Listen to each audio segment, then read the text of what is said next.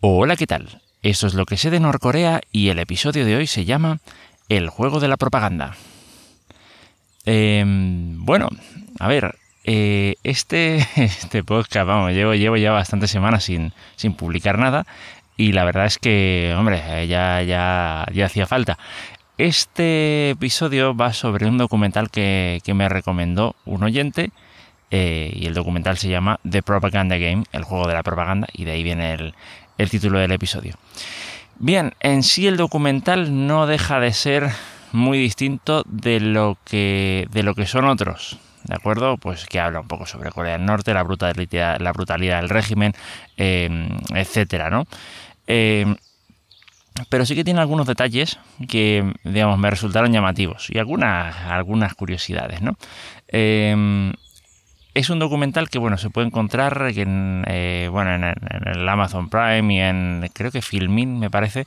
También está en internet, pero vamos, está con la imagen invertida y algunas cosas raras. Se nota que, vamos, que mm, no sé, la plataforma en la que la pusieron, que no era YouTube, eh, mm, digamos que el algoritmo este de, de, revisión de, de contenido protegido por por propiedad intelectual no era lo suficientemente avanzado como ocurre con YouTube y entonces supongo que con darle la vuelta a la imagen y mantener el audio pues eh, era suficiente, ¿no?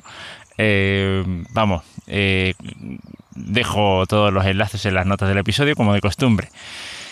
Bien, el documental mm, empieza con una música así muy, muy agradable, muy bonita y tal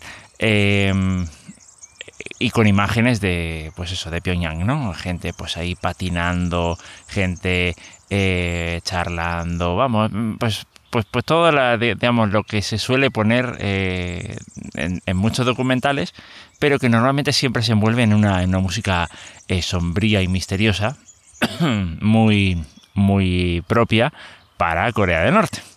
Bien, ¿qué, ¿qué pasa? Pues eso, bueno, esa música así, ese, ese ambiente tan eh, no sé si decir, ¿no? Y, vamos, tan propicio, tan apacible, sí, ahí, ahí está la palabra, ese, ambiente así tan apacible, tan tal, eh, de pronto pues eh, cambia, la música cambia un poquito y ya entonces la, la, persona que lleva el documental, Álvaro Longoria, empieza a hablar, empieza a hablar en primera persona, su experiencia, yendo allí e intentando pues quedar con Alejandro Cabo de Venos para que, para que le eh, le facilite las cosas para poder ir a Corea del Norte, que bueno, no es lo mismo ir como turista que ir como una persona que va a grabar un documental. ¿Vale? Entonces eh, los permisos, eh, según tengo entendido, son distintos y entonces, pues claro, más trámites, más burocracia, que de eso parece que hay mucho por allí, ¿vale?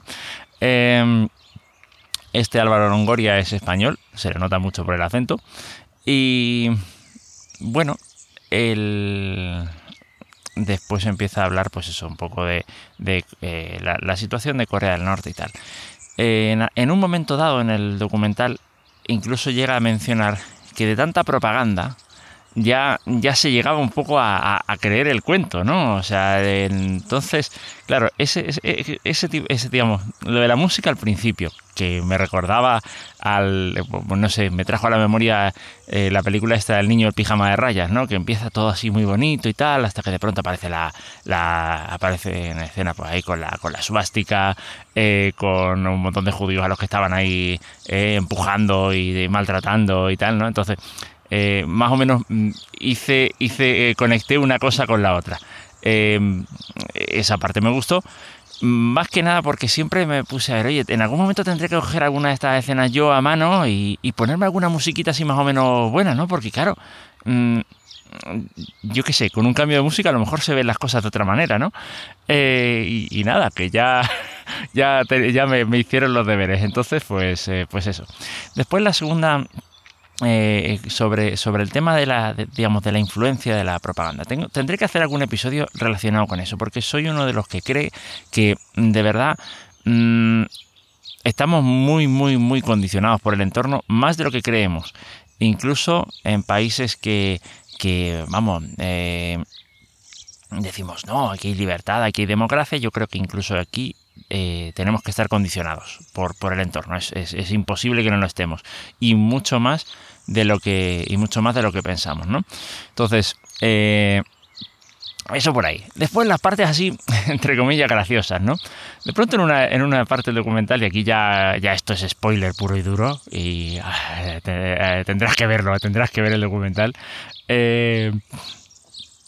Ya digo, en una parte descubre, descubren que, bueno, que había una, una de estas típicas neveras donde guardas bebidas y tal, con eh, una con el eh, con eh, un carterito ahí que pues, vamos bastante visible las típicas neveras que ponía Coca-Cola. Y entonces va este, este, hombre el Álvaro Longoria y le pregunta a Alejandro Cabavenos que era el que le estaba haciendo el tour. Quién si no le dice oye tú me puedes explicar cómo es que hay una, una nevera de Coca-Cola aquí en Corea del Norte y, claro, se ve que él mm, o no se había dado cuenta o se estaba haciendo tanto el loco que dice, ¡Uy! ¡Ostras! No, es que esa... se la sacan para ahí. Es que esa, esa nevera mm, nos la cogemos, digamos, nos la mandan de China y, nada, ya venía así y tal, ¿no? Después, eh, creo recordar, sí, se va a, una, un, eh, a un aula de informática, creo que eso tal, de una universidad. Y, y nada, que parece que todos los ordenadores eran HP y vuelta a lo mismo. ¿Y cómo te has traído los ordenadores ahí? Ya no me vale la excusa de que vienen de China. Bueno, sí, fabricados en China están, eso está clarísimo. Eh, dice, no, no, eso es un alto, eso, eso es, eh, eso es un alto secreto, eso no te lo, eso, eh, eso no, te lo voy a decir, ¿no? Entonces, bueno, no sé, llamó la atención el documental, digamos, sí que es verdad que tiene ese toque, pues eso, en primera persona y tal, y digamos, sin apuntar demasiado con el dedo, es decir, eh, cuestionando un poco, yo diría que cuestiona, eh, que cuestionaba tanto la, tanto, tanto a un lado como al otro, y digamos, por lo menos en el documental, tenía la apariencia de querer de verdad eh, buscar qué es lo que estaba pasando, buscar la verdad, independientemente de la que fuese, ¿no? Y entonces eso, pues para mí, a mí me llama la atención, más que nada porque lo fácil es ir a cualquier sitio y cuando te hablan de Corea del Norte, una de dos, o están muy a favor o están muy en contra no hay puntos medios, no hay, bueno, sí, en esto sí, pero en esto otro no, eh, tal, eso cuesta bastante encontrarlo, cuesta bastante. Y, entonces, pues, eh, pues eso. No voy a alargar mucho más el asunto, insisto, dejo eh, enlaces y tal en las notas del episodio y lo dejo todo por aquí. Y ya nos encontramos en el próximo episodio, que espero que sea mm, más pronto de lo que ha sido últimamente. lo dicho, nos encontramos en el próximo episodio. Hasta luego.